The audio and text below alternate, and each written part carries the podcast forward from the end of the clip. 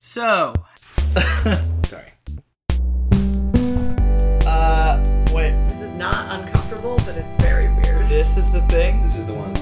absolutely. And now it almost couldn't have happened in a better way. Where do you want to be? So it was just like, ah. Am I funny? Now if I go over here, am I still funny? Better strategy. Yeah, way better. I never thought about that. Yes, it worked I don't see it five years from now that you're not my most famous friend. You really have to commit to something. Good to have something pushing you. That's cool. That was really cool. Yeah, it might be cool. This is On the Cusp. Hello and welcome to On the Cusp. Today our guest is Mary Sasson. She is an unstoppable member of the UCB Harold Team Winslow. She is one of the founders of the sketch group Hamilton 100 along with me and Robert Stevens. And I've been friends with her since college. She's, she's one of my best friends. Wow. This episode is sponsored by Thai Pepper at 6219 Franklin Avenue, now featuring copies of Us Weekly on the tables for everyone to enjoy. Thai Pepper. If it rhymes with spy sweater, it's gotta be Thai Pepper. So, I met Mary in my junior year of college at UNC Chapel Hill when she auditioned for the improv group Chips. Um, and she got into the training program, and I was actually uh, running the training program at that time. So I was her coach, which is kind of weird to think about now because she's been on a UCB Harold team for going on four years, and I don't really do all that much improv anymore. But it's kind of funny to think that we started out knowing each other in that way. Um, pretty quickly into knowing Mary, she became one of my best friends at UNC, and we used to do a lot of talking about what our post college lives would be like. We both knew we would go into the entertainment industry, though we didn't know whether it would be in New York or Los Angeles at the time. Um, and I remember going to a panel with her where a lot of people from Saturday Night Live, writers and cast members, had come to talk to the school.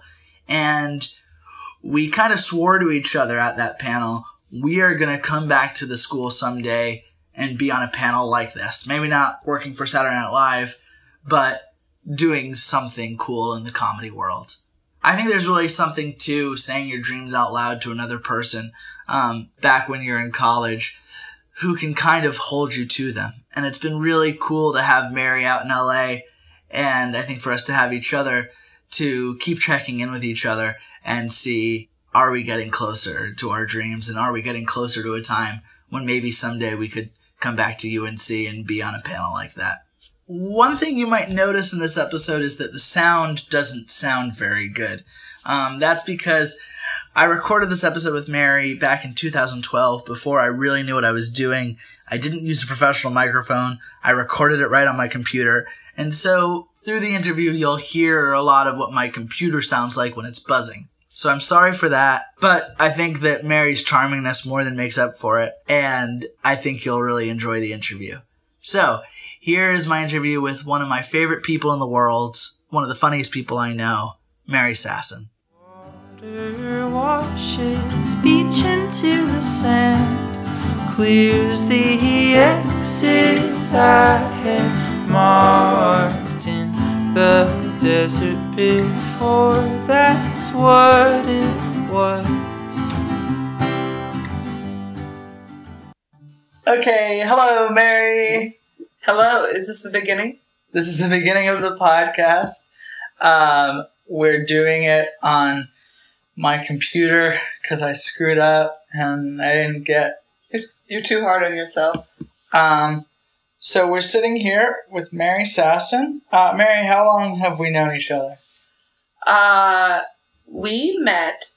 Um, I always get dates kind of confused. I guess it was 2008 because I started doing improv in 2007, but we didn't meet until that winter after that. So it would have been 2008 in college. This is at University of North Carolina at Chapel Hill.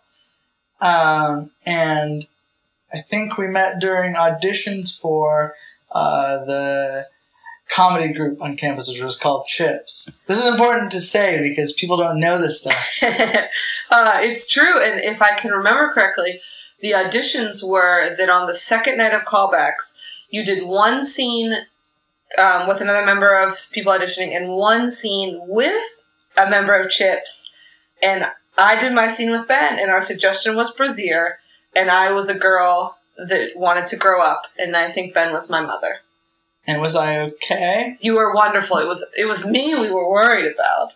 I don't know because my memory of doing improv in college is that I felt like I had like once I got into Chips, which had like a training program, and then you would get into like the performance group. Um, and once I got into the performance group, I thought like, well, I've got improv figured out. um, and I feel like in retrospect, I maybe didn't. But what I also remember at that audition is that everybody was just so impressed with you. You were like the shoe in auditioner um, that everybody was really excited about. That's fun. I feel like there's been so many different times in my life where I'll think like, am I funny? I don't know. Like in this small pool, I might have been funny. Now, if I go over here, am I still funny? Like, am I still funny when this happens? So I remember doing stuff at like the local theater and doing well, but then thinking like everyone in Chips is probably funnier than me. Uh, So like, I hope they don't even hate me for the scenes I'm doing. was that a sincere thought? Like you actually wonder whether people are funnier than you, or like Yes, I think that every single you you never have that moment of just like I was funny in this town. Am I funny? Every single yeah. every single time I've gone to a different place, definitely. I was the funny person. I think a lot of people have this of like I was the funny person in high school. Well, first it was like I was the funny person. You know, when I rode in college, I was like the funny person, but nobody was trying to be funny. So can you know can I harness that? And then when I went to this theater and started taking classes, I was like, oh god, I could be such an idiot. I could be such a Ah. deluded fool to think that I was funny. And then did well. And then when I wanted to audition for the college troupe, thought, oh god, all these people must be funny. They perform for rooms of 300. Am I funny? And then when I moved to LA, I had that same kind of like, you know, baby panic, panic attack of like, are all these people the real funny people? And I'm, you know, this fool that came from Pittsburgh kind of thing. You've got to have a little bit of faith in yourself. um, so, what's the earliest account of you thinking you might be funny? I guess just like making people laugh in class. Elementary school? Yeah, yeah. I, I, I think humor was always like very valued in my family, and I think that like especially my oldest brother Mike, who I think I respected so much, and people said that I looked like him and had the same kind of sense of humor. Who's ten years older than me, so I think I like wanted to be like funny like him, and I remember just being like very like snarky and sarcastic, even as a little kid. And what was uh, the like first time that you ever said, maybe this could be the business that I was in, and like funny could turn into how I make my money? I guess I didn't like. You know, like little kids are kind of like, oh, I could be a ballerina. I could be like a, a pitcher in the you know major leagues. I could be a, an artist, and then you know sometimes you're not even. Remember when I was little, I wanted to be a, wanted to be famous at something, and I like remember tooling around with my like dad's golf clubs, being like, maybe it'll be a golfer, maybe I'll be a Ah. famous golfer, but like having never played golf before, and so I think it was like that for a long time, and then in college, my sophomore year, kind of just like having a hard time being like in college, just saying like, if I could do anything, what would it be? And just being like, well, I'd, I'd be a comedian, I'd make you laugh, and just having that moment of like, well, if that's what you want to be more than anything, why don't you just do it? So you had that for the first time in college. the first time I think that I was like genuinely kind of like, I'm going to take the steps to pursue this. And this won't just be something that like, could I do this? Something of like, put your money where your mouth is. You're going to start pursuing this. Um, and I remember you in college, like when you were thinking about whether like you were going to make this your real deal thing, going back and forth, like wondering if it was even a ethical f- career to embark upon. Yeah, I remember just, uh, this might just be me being neurotic and worried all the time. but I just kind of, and I still will have this moment every once in a while of thinking like, oh, this is such, some people that always like will say, I'm a comedian because I love making people laugh. And I love just like cheering people up and all the joy it brings to other people. And it's one of those things, oh, I wish that's why I did it. I wish I were that unselfish. Because I love doing it because it makes me feel so great. And I hate admitting that, but it just makes it's the most fun thing I can do. And to make a room full of people laugh is makes me feel better than anything in the whole world. And I love it. And Um, so there's part of me that feels like, is this the most selfish thing I could be doing? And you know, should I be teaching inner city schools? Should I be, you know, in the Peace Corps in Africa? Should I be a doctor? Should I be a social worker? Are those things helping people more? Well, I feel like some actors rationalize it by going like, "Oh, I'm going to do theater someday that like provokes social change." do, do you ever have that kind of rationalization, or is your like end goal to be like 60 years from now, like doing what Joan Rivers is doing, Oh, but your own version? If in 60 years from now I'm, you know, playing casinos. That's Joan Rivers has gotten farther than that. So her documentary, she's still playing casinos. That's true. Um, I think that like there's levels of humor, and I think that all of them are valid. But I think that like I respect, I think the most, you know, like Stephen Colbert and what Jon Stewart does of just like I think comedy at its best can take down. It's the jester that takes down the king, or that can poke fun at the you know the regime, and is just really using it for that satire and things like that. And I think that's comedy at its smartest, and I think that like that would be so much fun of just kind of like using comedy to kind of like poke holes at the big guy or the bully. I think that you know, there's a part of me that wishes I did more of that because I think that like that's comedy at its finest. You know, Yeah, that it's like the stepping stones to get to that point. yeah, and not that comedy just silliness just for silliness sake sake is so valid and important to me too because we.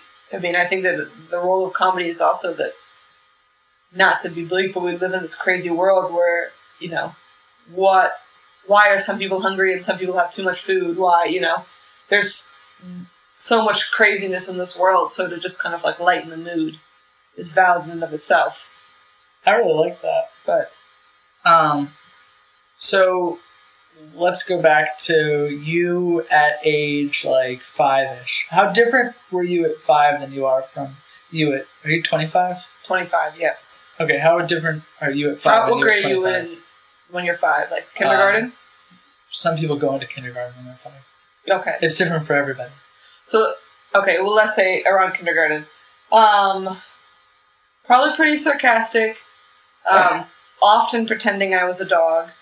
My mom said that I, she used to get calls home from my kindergarten teacher saying that I wouldn't come out from under the table because I was pretending to be a dog. Um, I think I'm like the biggest change I think from like me as a little kid to me now is that like well, when I was a little kid like I had no fear of authority, so you could not tell me what to do if I had something on my mind, you, I was never disciplined as a kid, so it's like you couldn't tell me to do something if I didn't want to because there was no fear of consequences. So I just was like, you, the most difficult student to deal with, I think, in elementary school, and middle school.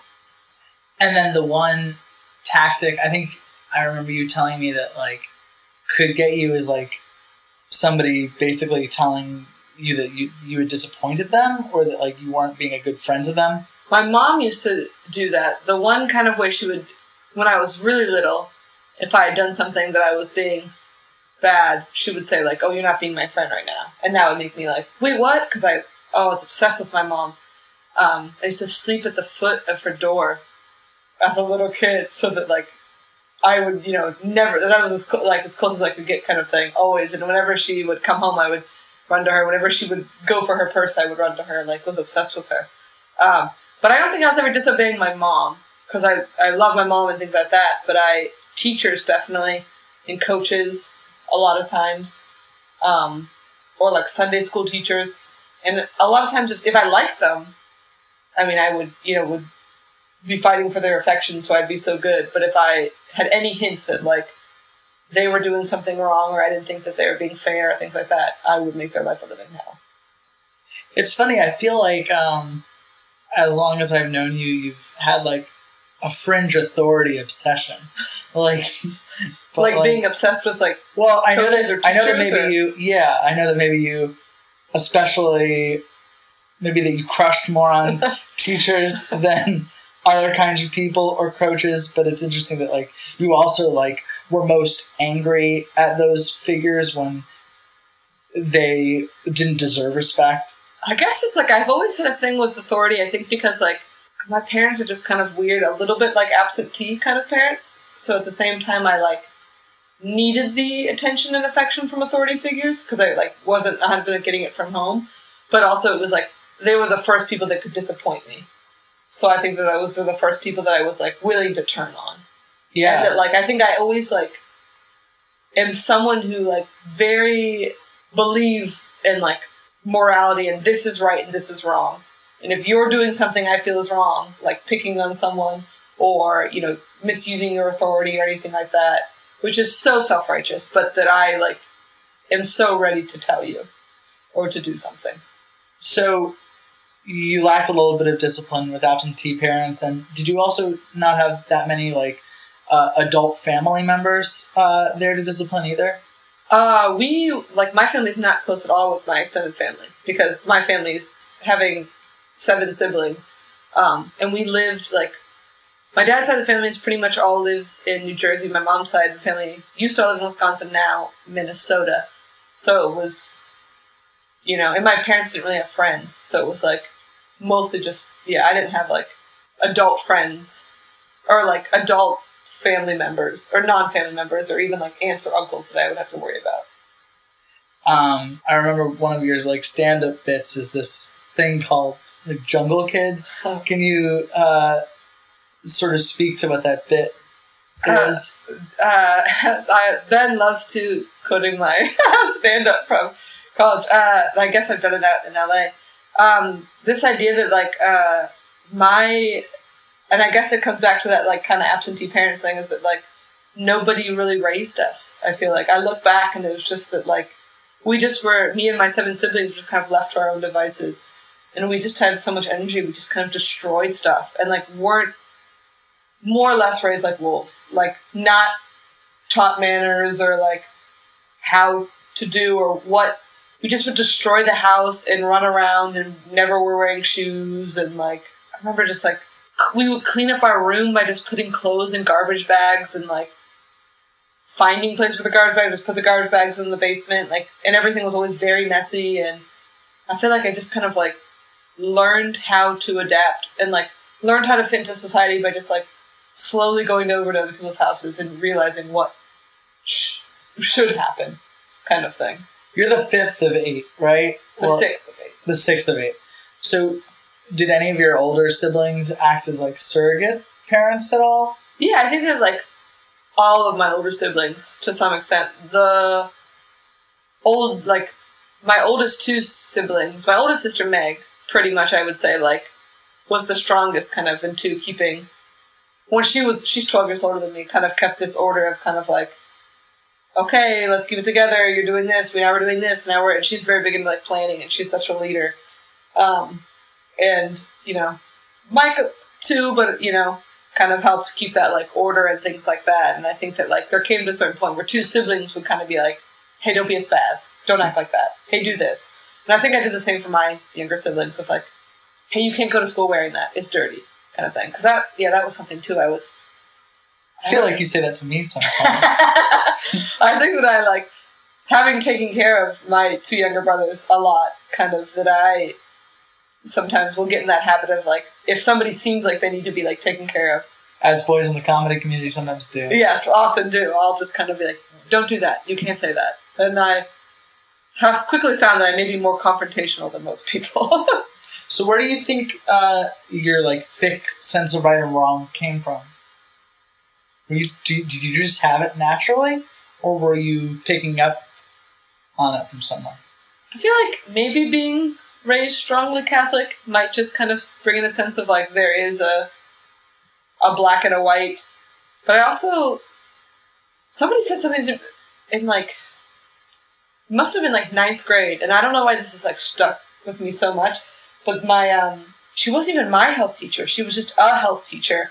Remember her just saying one time, what was in passing, that like you can rationalize anything. A person can rationalize anything. So like just because you can think through why it's okay to do something doesn't mean it's okay. And so I think that like that's always stuck with me whenever I'm worried about like if I'm doing something innately wrong or right, like am I rationalizing that it's okay? Or is it no, it's wrong to do that? And I do think that like you know, I believe strongly in treating other people how you should be treated, and like so many things just stem from that. So do you end up playing devil's advocate within your own brain to like try to figure out whether this thing is right or wrong, or if you're just like bringing your own self interest into it? I think it's not even playing devil's advocate because I think that like try to make sure I'm not entertaining the devil's advocate. Maybe I think that like Trying to make sure you're not uh, entertaining the devil. I think that like even when I'll be thinking about like a decision or a choice, and I'm thinking like, okay, is this wrong? Is it okay to do this? You know, whether it is kind of like even kind of like oh, taking something home from the office lunch, like kitchen rather, like is this okay? Because like is that stealing? Because usually it's for work to eat food there, or so, so is that wrong to take it or is it something of just like no that exists and some larger corporation buys it so who cares? It doesn't really matter. Kind of where it's coming from. And nobody even cares. If you would ask somebody could you take this granola bar home? They'd say yeah sure fine. But then another part of me says like well where is this? I don't know. I think that it's sometimes too it just like i think i overthink things sometimes. But whenever it's like with people I think that I would just kind of try to go back to like, how would I feel if I was in their shoes? Would I like that? Would I like to be treated that way? And that's how I usually try to figure out like, oh, is it wrong to do X? It's really cool, as long as you know the other people. um, I feel like we kind of glossed over the fact that you have so many siblings um, because I've just known you for a while and it no longer fazes me. But I should probably like take the time and go like, oh my god, seven siblings. Uh, oh yeah. Um, and just for uh, if anybody's listening to this at all, uh, whether it was interesting to grow up with so many brothers and sisters. Uh, people ask me that a lot, and it's always funny because it's one of those things that like it'd be like if somebody asked if you grew up left-handed, someone asks you like, "Oh, what's?" I guess maybe you can say anecdotes about it. To me, being the sixth of eight, by the time I came around, I already had a big family, and two, it's one of those things of like, what's it like being Indian? It's like I don't know. I've only ever been Indian, kind of thing. You know, I don't know if that's the best you know analogy, but it was something that it's again one of those things you don't realize it's different until there's you're around other people. Well, to me, can- having a small family is, is crazy. Yeah. So you can make the educated guess that maybe you didn't get as much attention as somebody who only had two children, uh, but you've never experienced that amount of attention. Yeah, I think it's interesting. Um, someone told me one time, and I, I like laughed at it, but it made me cringe. But they were like, "Oh, seven siblings? Of course, that's why you're a comedian. Of course, that's why you want to do this. Like textbook psychological. Like you wanted attention. Yeah, that's why you want to be a performer. And it just made me so like the idea of like you just want attention. That's all you are. Made me like, "Ugh, don't just. I'm sure that you know there's a part of that of like wanting people to pay attention to me and get attention, but it just felt like, ugh, I hate it being like that simple of a thing or that kind of just like, oh, someone pay attention to her kind of thing. But it, I mean, I think it is more like this is the way that you're special and you like being special. Um, I mean, doesn't everybody wants to be special? I guess yeah, maybe that's. I definitely think that I wonder sometimes of like, we always play. There's this joke that my family always does that whenever any combination of siblings sits down to dinner or goes someplace, there's always that joke of, "Wouldn't this be an interesting family?" if It's like me, my little brother Matthew, and my older sister Bridget. My mom will always go, "Wouldn't this be an interesting family?" Of like, what if the cards were laid differently and there was just the three of us and that was the family? And I always like think about that of like, ah, what would it have been like to have one little sister or one younger brother, one older sister, or like to only have two older brothers, or to you know only have my three older sisters or something? You know, what would that family be like? Or what would it have been like to be an only child, or just me and my brother? And I do think there'd be like all resources would have been different. You know, time, money, attention, just everything. I mean, it's it's kind of a magical experience that you got to have. I mean, like a, a an experience out of literally a book like Cheaper by the Dozen. um, but I, I think like fiction writers like writing about big families because there's something charming. There's too many About it. characters, I'll tell you that. Whenever I've tried to write anything, too many plot lines. Mitchell Hurwitz could attest to that. Uh, I wouldn't have had it any other way. I think that like if somebody a genie appeared and said, you know, would you rather have been one of two? I think that in my if the same all other circumstances, um, the same, you know, would I have wanted that? And the answer is no, not at all. I had so much fun having so many siblings growing up. There was every and the same the other side of that coin of being raised a jungle kid is that every single day was fun and adventure. Do you have any really close friends who are uh, only children? Um, I think I have like maybe one or two. I dated someone who was an only child, and I like, I don't think I'll ever do that again. it's just such a different. I think that you do just come from like such a different mindset, being the sole center of attention. Into like, I think there's a lot of socialization you get early on. Your siblings are your first friends and your first like classmates, basically. And if you don't ever have to learn that other people get to go first and other people get to share and other people are more important sometimes, that I don't know, you're just a different kind of person. I can't, but I can't think of many like close friends that are only children. Yeah. If this becomes sent out into the ether, and that one friend I have that I'm blanking on right now just feels so What bad. about me? Why are you me? Yeah. I'm fun. I just don't understand too of like, what did you do when you went on vacation? You had to hang out with your parents? Like, what a weird world. Yeah, that sounds gross. yeah, I just don't I don't understand what that is. I think it too that like all that attention would have been so much for me. I think that's the one thing too. The other side of the coin of having a little bit absentee parents is that I like I could forge my own path and they weren't really worried. Sometimes I was frustrated that they didn't care more about my grades or they didn't care what was going on at college. But at the same time, like the freedom was always very nice. That like I had friends who you know the parents said, "You're going to be a lawyer. You're going to be a doctor. You need this. You need to do this. What are you doing this? Why aren't you doing that?" And like I kind of grew up in a world of just like as long as my mom wasn't getting frequent calls home, or as long as I wasn't asking for money, or as long as you know I wasn't you know outwardly bothering people, I could do whatever I wanted. And like still to this day, like I am so almost like I think that like the fact that I have so many other siblings for my parents to worry about, like doing almost non-career of like trying to be a professional comedian, I'm so far off their radar that it's like they're kind of like, okay, well as long as you're not asking for money, that's fine. What was Annie complaining about? at Little Orphan? she had all these joys of anonymity.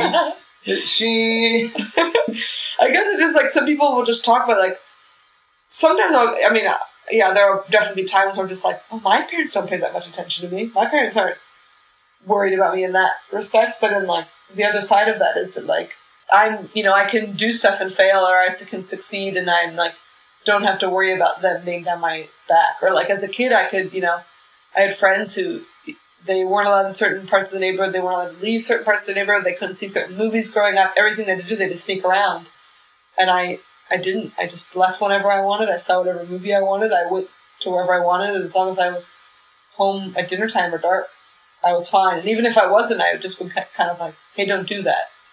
But yeah. there was, you know, I could do whatever I wanted. Growing up, do you think you had any other like other than being really funny, any special skills that set you apart from other kids? I don't know. I was always like athletic, but not anything to write home about really. I was well, well, like, how much? What would we be writing home? Um, what sports did you play? Um, I played. I think my family was very athletic. That it was just kind of a given that you're supposed to play. When I was really little, I would play soccer in the fall, basketball in the winter, softball in the spring, and swam a little bit. And then in high school, That's so many. that was just like that was what my family you were just expected to do kind of thing um, in high school i played field hockey all four years. Um, i threw in track for two and hated it and just kind of did it because it was like expected of me because my family other family members were good at it. Um, i played basketball in middle school and gave that up.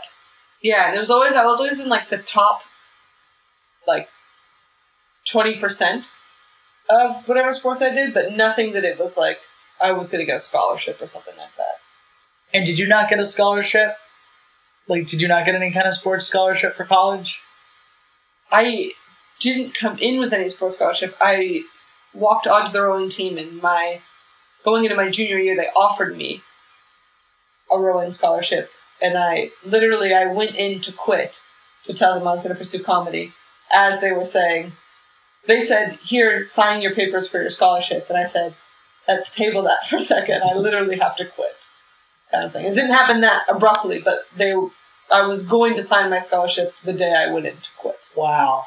Um, So crew was or or rowing was your biggest thing for your first two years of college, right? Yes, I was. You know, I walked on freshman year and was a novice rower. Uh, got hurt um, in the stupidest way possible. Was goofing around and you know trying to make other people laugh right before, as we're about to load buses for the spring break trip. Jumped up, um, fell on a curb and twisted my ankle so badly I almost broke it had to sit out for all of spring break. Went on spring break trip, but didn't, you know, row at all. Um, and then had to recruit for like a month.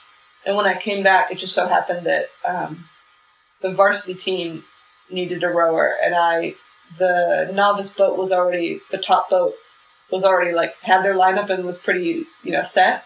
And that's the boat I would have gone back to, but it just worked out that it was I was kind of on the cusp in between novice and varsity, so they moved me up to varsity um, spring for the spring season, my freshman year, and then rowed my sophomore year in the top boat and lettered and I'm trying to think of the geography of UNC, and I don't remember where we had like a lake or anything. uh, it was in Carrboro off Jones Ferry. Really? Yes, it was this small little reservoir. It was called University Lake, and it was Wow. like 50 yards shy of 2,000 meters. And 2,000 meters is how far you would row in the spring races. And it was such, and when it would be dry, it would be even smaller. Um, and it was like, we were at such a disadvantage because we would do these test pieces. Also, it wasn't a straight 2,000 meters, it was, there were two curves in it, which again, your timing, if you're trying to pace how fast you're doing a 2K, your timing is going to be off. But um, we never got to see kind of practice the right amount. Um, but it was yeah, it was in Carrboro. It Was was, there ever lobbying for the dean to give us a real lake? is that nobody nobody cared about the program. um, the program was a club sport, and then the person who ended up becoming the varsity head coach, Sarah Haney, um, and some other people did some research and found out that UNC was not Title IX compliant, which meant that they weren't. They didn't have as many um, female sports teams or female sports um, players or athletes as they should have. So did some research and they said that if you make rowing a varsity sport, you'll be compliant with Title IX. Um, so they, the athletic department said, fine, you're a varsity sport. Which meant that we got all the gear from Nike, which meant that they gave us, you know, a nominal nominal amount of scholarship money, and you know we were allowed to go to all the athlete functions, and we were considered a varsity athlete. But it was the sport that they could care less about, because I could not care less about. You know, we were competing with teams that um, NCAA requirements said you can give, I think, 12 full scholarships. Like each sport has a different amount that you're allowed to give full scholarships for. I think in rowing it was maybe 12. Um, and UVA, which is an ACC school, had 12 athletes who were on full scholarships. If the number is 12, it might be different. 12 full scholarships, and other ones that are partial scholarships. And in Virginia, it's a big rowing state, so they could have people come in in state and walk on and already be great. And in North Carolina, no one was on full scholarship. People, if they were on like a five thousand dollars scholarship, it was a lot. One girl was on. I remember my sophomore year was on twelve thousand dollars scholarship, and that was unheard of. Ah, So it was like, so she was amazing. yeah, I think UVA's program got a million dollars a year, and I think maybe we got like fifty thousand. Oh my gosh. So it was like we were competing with schools that, you know, had ten times as much money as us or whatever the number is. And the you know, athletic director was just kind of like, "Hey, you're lucky we give you anything, so don't complain." Any com- competition on your team for somebody who like rivaled you in being funny? Uh, I think that there was There's other people that I think that um no, I, this feels like a weird thing. to Like, no, this is funny. as me. Um, On the rowing yeah, yeah, yeah, yeah. Uh, there are people who are funny, and I think there are people who like. I always think that people who are like not trying to be professional comedians. There's there's people who are maybe just as funny, but like they're not pointed or maybe that's not their thing. Um, I do remember that there was like every there was this tradition where there was um, sketch night. I'm sure they call it skit night. Um, during spring break once a year they would have like the end of spring break everyone would like every class would do like a series of sketches just kind of like and the, the rules were like anything goes no one gets to get their feelings hurt and the coaches That's would do one too and it was the most fun for me. And i remember just like unabashedly unashamedly just being like taking reins of it and just being like you're gonna do this you're gonna do that you're gonna do that. I'm gonna do this part. And i remember just like improvising a speech and things like that. And like it was my favorite night. And just like having so much fun coming up with like witty things. And it was basically like everyone was just teasing everyone else for that night. Like they were always like it wasn't like you would do a sketch on like the dean and the politics of in-state tuition kind of thing they were all about you know making fun of fellow rowers and teammates and coaches or you know policies and i remember just loving it just having the most fun doing uh, that so, what was your first chip show that you ever went to? I went to a chip show the fall of 2007 with people from DSI. DSI being the comedy theater I got started in. There was like a town over. Um, I remember going to it, and it would have been uh, CC Pierce's last show. Yeah. Um, and it was the improv. It was the time the troupe was all boys. And David Greenslade's last show, too. Yes. Um, and it was the all boys ensemble. And I remember the opening sketch being I I started watching it with kind of like, okay, make me laugh kind of thing. Thinking like, oh, who are these people and things like that. Having done improv for maybe, you know, four months kind of thing. Um, and I remember being a little bit kind of like the opening sketch was very broish. And I think that um, you guys were trying to point out like we're idiots. We're all a bunch of boys. What all a bunch of boys do. But it came off almost a little bit kind of like okay we're all boys and we're doing this. I don't know. But also i think was coming in with such a chip on my shoulder.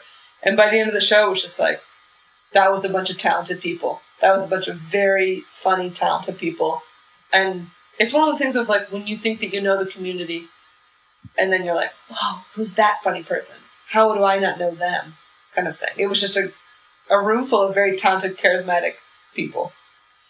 And so you you left rowing in the spring of 2000. Um, I did my f- completed my freshman year, completed my sophomore year.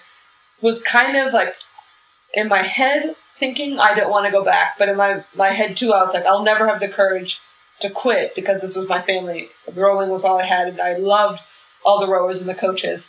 And it was one of those things of I too don't like to quit things, so I thought, oh, I'll just continue and I'll finish to finish strong. But that summer was hard, and I didn't love doing it, and it just filled me with dread to have to go back. Um, and that's when I remember I was um, I was always up late at night because I worked a job that had out, like, night hours, and I uh, What was that at Beeskis? yeah, some Beeskies where I worked from like the ten to five a.m. shift, um, and That's like a sandwich store where you could get like a ham sandwich ski or a turkey ski. Aloha ski, the club ski, the California ski.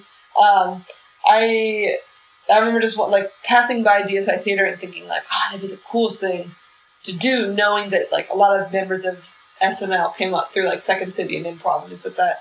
And I remember one day like always like wanting to do it but never doing it. One day like checking their website a bunch of times and like them being like, only two spots left for 101. Being like, well, I gotta sign up for that. um, and I took my first class in July 23rd, 2007. And then did that through till the end of 2007 and then auditioned for Chips in the spring of 2008 and made it into the training program and then kept doing DSI uh, through spring of 2008. I yeah, I kept doing DSI through spring of 2008 while you did the training program Mhm. for Chips and got into that Ben was my coach for. that I was your coach for. um, and I was frustrated with Mary because she didn't come to quite enough rehearsals for me to give her a real running chance at making it into the performance group. But then she embarrassed me when she did. I think I went down as the worst ink for attendance. Well, here was my take on the situation. I would love so to hear I, too. I got into uh, chips in the first semester of my freshman year um, and then i uh, went through one semester of the training program tried out didn't make it did another semester tried out didn't make it did another semester tried out and made it and then i just watched you do one semester where you barely came to any of the lessons that i was teaching and then you made it your first try. Can we say, in my defense, in my as my small defense, I'm an idiot. But in my bigger defense, I remember missing because I did a stand-up competition. I remember missing for usually it was missing for comedy stuff or missing for DSI stuff. So it's all stuff that I hated missing for, but it wasn't like I just like was blowing off rehearsal. It just was the most unfortunate things. No, that completely makes sense. And the reason you made it in on your first shot was because you were way better than me than I had been all the times that I auditioned. I never I didn't make it in. understand how people audition for that thing and are successful having not have any improv training. yeah, I think it helped that I had like by the time I was auditioning, I had been had you know three or four levels of DSI improv training, and also might have been on a Harold team at DSI and was performing regularly at DSI and things like that. You know, maybe he was doing short form too. Um, I don't know how anyone would have the confidence yeah. to do improv cold without even having anyone ever said this is what improv is. No, it's pretty incredible. I, so to me, it was one of those things like, well, I've been, I've been doing it. I did my best shot. I don't know how anyone does it without having any training. Well, at least when I first tried out for trips for the training program, I had done Commedia dell'arte in college, and I knew how to play around outside of the confines of the script as the Pantalone character. so I had a head start, too. But that's how you do it. I always am so feel. Here's one thing I always have figured a complex of, and not as much here, but definitely in um, college, there was a lot of everyone else came from a theater background, and I have absolutely no theater background. So people would say things of stage right, stage left, or anything like that, or you know, reference any kind of acting method or thing, and I have no idea what anyone's talking about. I have, I think, maybe just to learn the difference, like understand stage right, audience right, audience left, kind of thing. And yet, uh, was it the actor who knew what stage left was, or you who recently booked a online Target commercial? Which one? I, You know what? You're right. I'm killing it. so, uh, so you're missing my uh, my classes that I'm teaching Yeah, I'm getting, I'm getting nothing from back that. in, in 2008, uh, and meanwhile you're you're missing it for stand up competitions. Um, and who who was it that I feel like there was somebody famous that you uh, that you won a competition and you got to be the opening act for? You Who was that person? you didn't even do a good job of feigning. Um, ben loves telling the story. You know what is funny is you're always very good about. I used to love having you around at parties because I you would always brag for me, so I didn't have to brag. Um, I got to open up for Lewis Black because he went to Carolina and would come back every single year and hold a competition for someone to open up for him in Memorial Hall, and I won it my junior year. So I got to meet Lewis Black, and Rob Riggle was there, and John Oliver, and Rory Albanese, who's the executive producer of The Daily Show.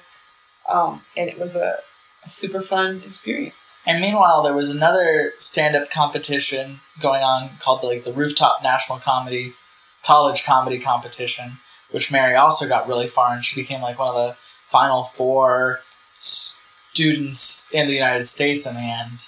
Um, and it all resulted in this like sort of comical reality I found myself in, where in the microcosm of our college, I remember in the student union like picking up a magazine, and Mary's face was on the cover of the magazine. Do you? Yeah, there was I'm I guess it was Rival magazine that was like this UNC Duke magazine wanted to do this.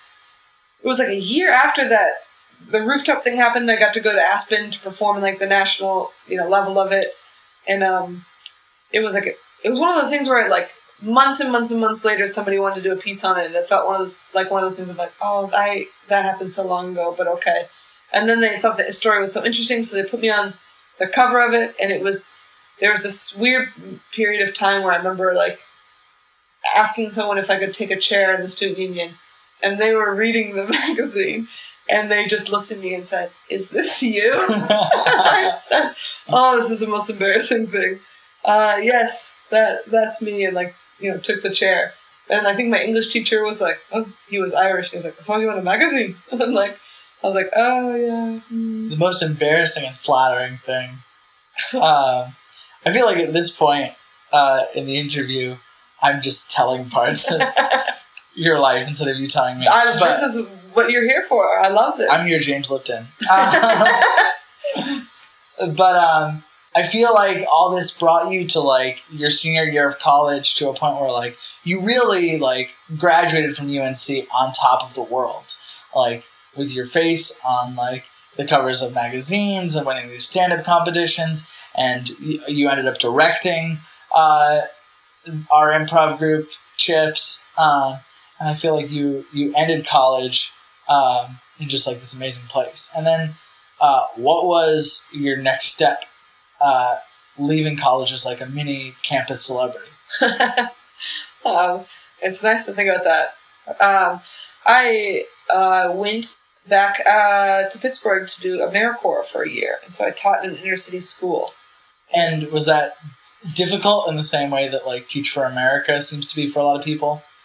Uh, it wasn't two years; it was only one year. But I will say that it was one of the hardest things I've ever done, and one of the most ridiculous at the same time. Uh, we were in a very unique. There's five other people. Is that right? Joe, Doug, Allison. Yeah, five other people who were also at the site with me. It was this inner city high school in Pittsburgh, um, and we just had a comically difficult time. We had no support. We were supposed to be tutors. They made us teach a class, but they didn't give us a curriculum. Our site supervisor quit in December, so we didn't have anyone. We didn't have any leadership to ask people from. The teachers thought we were student, like pit students. They didn't understand this is what we were doing.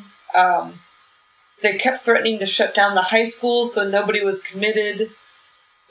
Principal would disappear for you know weeks at a time, and there's a period of like two months where she would wear oversized t-shirts, yoga pants, and flip flops, and like there was just fights all the time, and it was the weirdest experience. And so trying because it was these students who came to love us and need us, and you know, but at the same time were so difficult, and there was just it ended up being like feeling like you were a mom to 300 students, Ah. and also in the way that they would you know, ask you for food, they'd ask you for this, they'd ask you for that. You know, I was giving away money so the kids would finish off the school year because they lost their bus pass, and like it was just you got so emotionally invested in these kids, but it was the worst situation in school. Without giving away anybody's actual details of their life, like what would be like a typical like student situation? There was like so many students had parents in jail, so many students were living with their, you know, their grandparents or their aunt or, you know, there's this one girl who her mom, you know, overdosed on drugs when she was three. Her dad was in jail since before she was born. Um, she was living with her, she called him her, like, her uncle, but he was, or I think she, she called him her uncle, but he was really her mom's, like, AA friend who just had like promised to look after her and her like maybe her aunt. Um, her dad got out of jail when she was, you know, in ninth grade. She was a ninth grader. And I remember one day going into her reading class and her being in a weird bad mood and kind of asking what was going on. And her dad had violated parole by accidentally shooting a kid the, with a shotgun because he was aiming for this guy because he wanted to buy this guy wouldn't sell him cigarettes and so he came back with a shotgun and he was going right back to jail and she was upset because she hadn't known her dad for very long like you know everyone just the family support systems were amazing you know it wasn't like like i said before i didn't know any of my extended family and i just had you know a mom and dad and siblings they, you know, everyone was your cousin, but if you said, what does that mean, your cousin? It's like, well, really, it's my sister's brother's nephew that I call a cousin, or it's my sister's daughter from a third marriage, or this or that. And then it was like, but I'll defend him to the death like it's my sibling. And that person will, you know, has the same responsibilities and roles to take care of me and to look after me as my sibling of both parents, kind of thing. Like it was interesting to kind of um, figure out just kind of like what their family situations were because it was so different than what I was raised in, but not necessarily always worse, just different. I mean, that's all so different from anything that I've ever experienced. Yeah, it was a. You just kind of it was. It felt like studying abroad because it was just kind of like you you learned all like as cheesy as it sounds a whole new set of like lingo. Like at first, I remember going in and people would the kids would talk and they'd say stuff and you had no idea what they're saying. I remember this one kid came in and was like, "Oh my God, Phil's raise is hit," and being like, "What does that mean?" And what it meant was Phil's raise, Phil's mom is hit is ugly, and just like things like that where you were just like you were learning a new language, and that sounds so silly of like white kid comes in and doesn't know how to talk, but like they had so many like different vocabulary words that you just like would learn and understand, and the way they would talk or like their like just so much was different, and you just yeah, it was it was like studying abroad. And ah. as sad as that sounds, because it's just like this was a this was a school that was 15 minutes away from where I lived, but it was so easy to like never come in contact with this neighborhood. Ah. and I learned all the neighborhoods that these kids came from, and I learned like every single neighborhood had a different like phrase that would mean I'm not lying, I promise. Like if you were from Homewood, you would say like if I was if you said like Mary, did you take your candy bar? My candy bar. And if I want to say like I didn't and I promise and I'm not lying, I would say like I didn't, homies. And if you were from like I'm trying to remember them now. Like if you were from uh, what's the one? One would say like like ski, ski. I did not, and someone would say like show time. I did not like or show like I didn't. Um, and someone would say like I'm just they're just like all they all had like boys. Wilkinsburg would say boys. I didn't kind of thing like that. And it was just one of those things too that like you learned. And it was a small enough school. You learned kind of like, oh, that kid's from Homewood. She like sometimes you'd be like, say homies, kind of thing. Like, Did you do your homework? Say homies, and they'd be like, I didn't. You're right, kind of thing. But sometimes, which is so weird, is people from Garfield. Garfield would say Showtime. Someone would be from Garfield and they would say like, homies, I didn't do it. I'd say, you're from Garfield, you're lying Ah, homies doesn't mean anything to you. So like each neighborhood had their different set of things, and you could use another neighborhood's like statement of you know validity or whatever it is to like lie because you're like that doesn't mean anything to me. um, so all this while, were you still thinking I'm going to move to Los Angeles? Uh, one hundred percent yes. I like I knew that I was gonna move to New York um, when I was in college, and I remember like that was the plan. And I remember you and Mono, Mono, my roommate. Um, you just were always like when everyone else was talking about moving to New York, you just were very like silently but confidently like not necessarily silently but just confidently like, oh well, I don't need to argue about it, but I'm moving to LA. And I remember like just kind of talking to being like, wait, what do you know that I don't know? Everyone is so confident about New York. And you just kind of, you know, saying that like, well that's where I'm gonna move. I think that there's just so many more opportunities there and I think that it's like the place to be. I think that that's the place to be, you know, like if you want to do entertainment, why wouldn't you move to LA where there's so many more things going on? And I remember then like knowing other people there in LA, like Josh and Tamara, who I knew through DSI, and just kind of like doing more research with that. And I don't even know what made the decision for me. But I think we just realized that you moved to LA because my girlfriend lived in LA. because that's why you moved that was my secret, like, actual reason. And then I owe it all to Madeline. um, but I remember that once I decided, like, kind of late in my senior year, I was going to move to LA. Um, that I, I had enough money. I was going to have enough money in the summer before, um, or summer after graduating. I'd have enough money for to meet.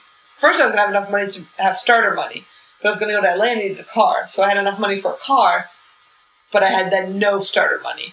so I needed to go. I was going to go back to Pittsburgh to work for a while, um, and I decided to do AmeriCorps because Josh was doing AmeriCorps. So I looked into it, and it was a full year commitment.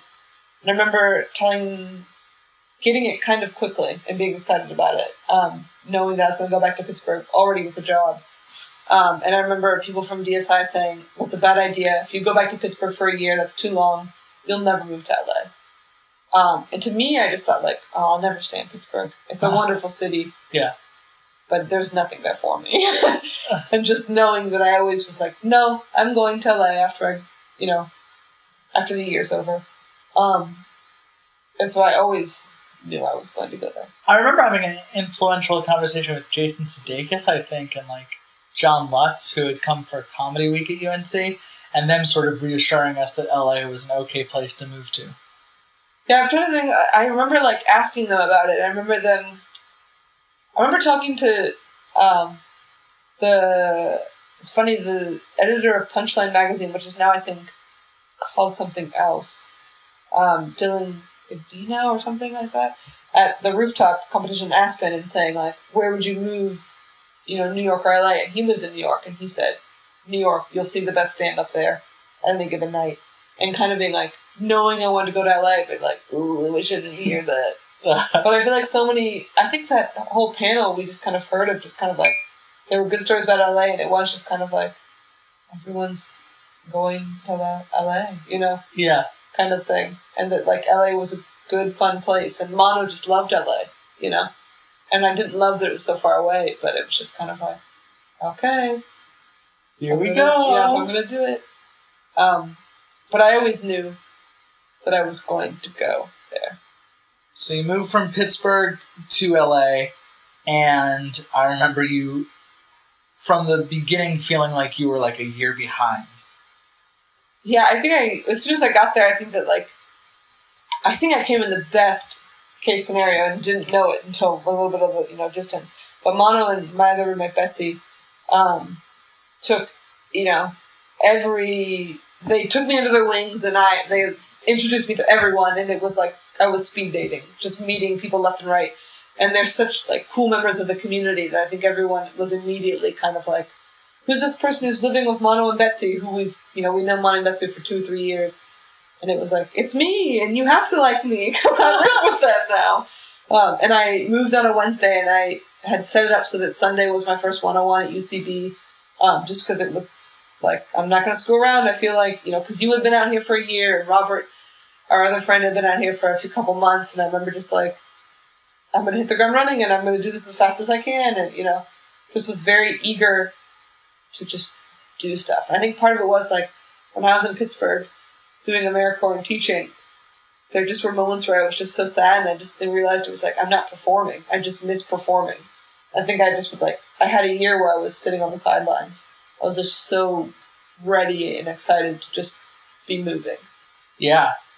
I think it was pretty quickly that we created our sketch group, Hamilton 100, and hit the ground running with that. Um, and uh, I remember, like, in the middle of that happening, you getting, um, you had applied for Teach for America, I guess, right? Yeah, I applied for Teach for America. I think because uh, my idea, I would get it and go to, and like do it in LA, and I would be then have a full time job, be teaching. I think it'd be interesting, um, and then you know be doing this comedy stuff. That was my main focus, but I'd have this real job, um, and I applied for it, and I got to the final round, and they accepted me, but for New York City. Um, I think that was last almost right before my year anniversary. Um, and having a moment of kind of like, nothing's happened in LA, but things feel like they're going well. Yeah. But should I leave? And am I, and kind of too, like, I think it was right around the time, must have been earlier than July. It must have been like June, because it was right around the time that my, like, job that I had for most of my first year was ending. I feel like you'd gotten a big, like, parking ticket. Yeah, I got like a two big like parking tickets amounting for like five hundred dollars or something like that, and like it just felt like my job was ending. I had you know five hundred dollars in parking tickets, and it just felt like, is this the world telling me you'd be an idiot to turn down a full time job with benefits? And I didn't even tell most of my family because I knew that they'd be angry if I they knew I turned it down. Um, and I just it was such a, a silly little not a silly little leap, but it was like such a thing of like it felt counterintuitive. But they also gave me a week to the side, which is kind of weird. Um, and so for that week, I was like, need to say no because I'm here, but is this the stupidest thing I'll ever do? Um, And it was. It was the and it stupidest was. thing It was. I'm do. homeless right now, and it's just terrible. I'm always hungry. That was June of 2011. 11, 11. And then four months later, you got on a Harold team. I guess yeah, it was October of 2011. So yeah, it was. I think, and I think people had said like, kind of like, people who knew I was like deciding was like, see, you were supposed to stay, kind of thing. Um, and it was nice to get something so soon after to kind of be like, okay, this was the right thing to do. Yeah. I mean, I really, I really felt that way. I had a when you were making that decision, like I had always had a hunch, like, oh, Mary's gonna get onto a Harold team, like when she like first tries out. um, I feel like I said it a bunch, didn't I? Do you remember that, or I'm do sure you you remember me more going, "You're not gonna get it"? You're worthless. Why are you in this town? No, I think you've always been very supportive and um, of my abilities. but I felt like, yep, here's the the reward for making the riskier decision to choose risk over safety and security. it's nice that the universe does that. Um, I was it doesn't always do it. yeah, it doesn't always. People are homeless. Um, yeah, it was. It was nice. I think that it like. It was, it's always a very surreal thing. So it's such a weird thing to get cast on something that so many people are trying for. Yeah. It just feels like such a. Yeah. I- And almost the fact that so many people are trying for it is the thing that defines it as good. It's like, why is this thing good? Well, Yeah. so many people want it. yeah. Why does Uh, this mean anything? Kind of thing. I mean, obviously, interesting things sometimes happen to people who are on those teams. Yeah. Um, and so that's one reason. But then, like, I think another thing just comes from how coveted it is. Yeah, it was. It feels weird, like even talking about it, because like there are still so many people who want it, and you know maybe who see me perform and think that they should have had it over me or whatever kind of I've heard a lot of people say that. There's a lot of what did this idiot get the spot for? Um, but it's uh, it's a nice like. It's always nice when somebody kind of like you get something like that, and it's a it feels a little bit like a a pat on the back of like, hey, you're doing something right yeah. Hey, you we like the way you're doing things. Keep it up. Keep growing, but like we like what we see so far. Kind of thing. Like and that just felt nice because sometimes it feels like that same kind of thing of like you think you're funny or you think you're doing a good job, but like are people saying like, Oh well she's not falling on stage. Uh, Congrats kind of thing. You know, so it was a major kind of like confidence boost, but then it was also yeah, it's also one of those things where it's like, oh boy, there's so many people who deserve this just as much as me. So, can you give your your moment of highest anxiety being on a Harold team in the last year, um, and your like moment of having the most fun being on them? I'm trying to think of my most. I think the most fun, maybe I'll do that one first, and it kind of ties in maybe the most anxiety, is we, Winslow, uh, the team we're on, was so blessed to get cast as mostly all friends. We didn't know Echo beforehand, but he just, you know, fell right into the, the fold and things like that. And, like, Gilly wasn't as close with us, but I had known her, and Mono was, you know, good friends with her. Um, but it was the coolest thing to get cast on a team with a roommate and you know with Drew was such a good friend. I didn't know Dan that well, but he was you know, uh, you know I would call him a friend, and John was a friend, and it was like just this group of people that too had just kind of like you know had come up together, and it was just like these are all my friends, and I don't want to be on a team with anyone else, Yeah. kind of thing. Um, and I'm so impressed with them, and it's like I think the highest moments are one every time I realize like oh, I'm on a team with all these people that I love so much, and then just two anytime we'll like I think Winslow shares this like goofy sensibility to it that like we always want to do good improv, but we always love silliness. I think that like we, there's something we like pride about that, and so like when we're being silly, but it's still good improv, and it all falls together, and it's like that whole thing of like they said that um, the family was like a group of people falling down a flight of steps that landed on their feet at the bottom. I don't think I'm not comparing us to the family, obviously at all, but it's like when it works, it feels something like that. Like we're all just talking or moving faster than we can think, and if it all ties together in the end, it feels so good, kind of thing. Um, so I think those have always been the moments when we do something together, big, always feel like the best because we're Yeah. doing it together and like when people will compliment us of like you can tell you guys like each other like um, on stage always feels like so nice because you're doing it with your you know a lot of good friends uh, and then anxiety wise I guess every once in a while I have like the fear of like oh god am I the worst one on Wednesday I think that like every once in a while I'll like feel like I'm just kind of in a funk with practice or something like that or whatever it is and I just have this fear of like oh god am I the dead weight on Wednesday um, And that must be a thing that everybody thinks. uh, yeah, I think that everyone, and I think that if I always say that, people in Winslow would be like, no, we don't have a dead weight. We're we succeed and fail. as a I mean, group." Drew, obviously. I mean, Drew can't do a walk on, and we all wore shirts the other day that had a stupid saying that Drew said. Um, but uh, yeah, I guess it's like maybe that because I think that I would never want to be like the one holding back the team.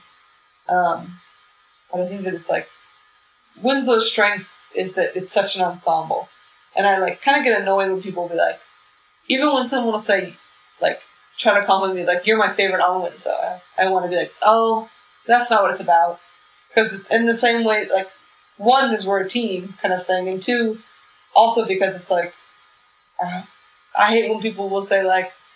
Oh, Drew's my favorite. Drew's the best on Winslow. Oh no, no, no, Dan's the best on Winslow, and I just want to be like, stop. This, this isn't. Nobody wins when we play this game. It's silly to Except think for about Drew and Dan. Yeah, except for Drew and Dan. It's to me, it's like, oh, that's not what it's for. It's not what it's about. You're viewing a Harold and you're viewing improv wrong if you're picking out MVPs. yeah. Someone can like play the style that you like the best, or things like that, or support the best, or things like that. But it's just kind of like, in the end, it's the same way of like, even if uh, you're the person who threw the interception, or you're the person who dropped the catch in the end zone, or did the penalty, that may look like the moment that you lost the game. That person lost the game, but it takes everyone to lose a game. So obviously, this last year has been really cool with the Harold team, um, and you spent a little bit of time as the assistant for an A-list celebrity who must remain nameless due to a non-disclaimer. Agreement. likely. NDA. but I'll give you a hint. No mission is impossible for this celebrity. It was Tom Cruise, everybody. You blew it. Uh, we'll edit that out. Tom is so volatile. um, I guess the big question is now that you're on a Harold team and you've done, uh, you've opened for Lewis Black and your face is on magazines and everybody loves you. Uh, Oh my god, when we talked about do you ever have moments of being unhappy, even for a second? When we talked about that finish line, what if you had finished a marathon and you didn't realize it? Right? Um, That's you. uh, yes, all the time. All the time, what? all the time, moments of being unhappy. Um, I, it's that same kind of thing everyone says of just kind of like you think that you're like someone from the outside world could look at your life and be like, that person knows it all. What are they upset about? And I think it's nicer once in a while. I feel like I'll talk to you and complain about something, and you'll very astutely be like, "You have, you're doing so great. All these things are going well," kind of thing. I guess the interesting thing is like you were working for an A-list celebrity. Now you're babysitting, which is like not. It's a great thing to be doing, but it's. Very respectable. but I, I mean, I babysat too, and uh, you know, I think it was actually better for my career because I had more time to write and you know actually make things. But I know when people say, uh, "What do you do for a living?" and I would say babysitter, I would watch me become a zero in their mind. um, Yeah, I I don't mind it. It was a little bit weird because I went back to the family I was babysitting for before um, working as a second assistant, which feels a little bit like a backstep, but at the same time, it's just like, oh, that's just in my mind. Who cares? Um, but it was fun being that assistant, but it was also very time consuming. Um, and I do think that it was one of those things of like, I never wanted any kind of job that would interfere from, with like my performing or make me too tired to do things. And that job, while very fun, did that a lot. Um, and while I can't really write, as soon as I can figure out how to make this kid take naps, I will be able to write more. But it's nice to have like so much better hours.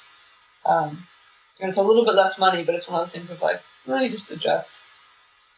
Mary, you sound like you have really good perspective right now. I don't know how much is just deluding myself into. Maybe that's all happiness is. It's just tricking yourself. oh my god. Um, so, are there any questions that I haven't asked you that you think would elicit interesting answers? Anything that you were secretly hoping we might talk about? I've just been looking really pretty recently, and it just feels like you haven't brought it up, and it's just like, Oh what God. is it all for then?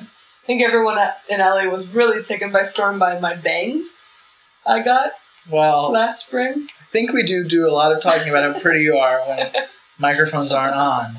But when I'm doing something that I know my girlfriend's going to hear, I can't be quite as public. Uh, And if we ever kiss each other in this interview, it has to be a really quiet kiss so she doesn't know. uh, But then I get uh, taken for siblings a lot, um, which I'm so flattered for. Thanks, Mary. Um, I don't know. I'm excited. My younger brother, um, both of them actually, John and Matthew, but John, who's just a year younger than me, keeps talking about coming out here To uh, visit or to live? to live in LA, and it's um, oh, man. it's so interesting to. I wonder if he will. I always kind of like treat it of like he'll talk about it, and I'll be like, okay, well, we'll talk, and when you raise up more, save up more money, we'll you know when it starts getting to be more serious. But I wonder what would LA would be like having a sibling here. Yeah. My I would- sisters talked about it too. Yeah? So, living in California, someplace not so far. That'd be pretty cool. Really cool. I always wonder how much of like it's such a weird thing of like because I think you inevitably act differently at home than you do with your friends. So I wonder what that war would be like when the two became one. And I would most likely live with him because you know why wouldn't I? And that would be so interesting. Of like he would get to see what I'm like all the time, and I think there'd be a little bit of even when he came out and visited, it was a little bit. It was interesting to kind of be like, oh, now you're seeing me with friends, kind of thing like that. Um, I think it'd be really fun. I think that he like he's so interesting to me because he's like we Matthew and I, the youngest, who's six years younger than me, have almost the exact same sense of humor. And when I was living in Pittsburgh, it amazed me and tickled me to no end that we had the exact same sensibilities. Um, but John is like a, such a different person that like it's interesting to me his sense of humor because it's like not from the exact same place, but that's like interesting to me too. Yeah. And am I allowed to ask whether you have a little bit of a boy in your life right now? Am I not allowed to ask? No, not really, because I don't know what that is. All right. so this gets edited out? yeah. Okay. What would that conversation be? It would be, oh, so you have a boy in your life. Oh, we're we're pen paling and sometimes sleeping together, and it's a big mistake. Uh, and I'm I'm slowly accidentally falling in love, but it's only going to end horribly. But he made a Lloyd team! Can I keep all this in? no. Oh man, it's gonna go in. You're listening to it in your car. Ah! I crashed! Not you, the viewer. Oh. no, Okay. no, no. Uh, well, thank you so much, Mary. Ben, thank you. I love you, and platonically, and, and and thank you for sitting on my couch with me. Ben, thank you for having me on your couch. It's a nice couch, guys. Um, let's make some some more Hamilton 100 sketches together, and let's have uh, you get so big in the meantime that you have to drop out of the group and really hurt my feelings. Hey man, right back at you. Aw.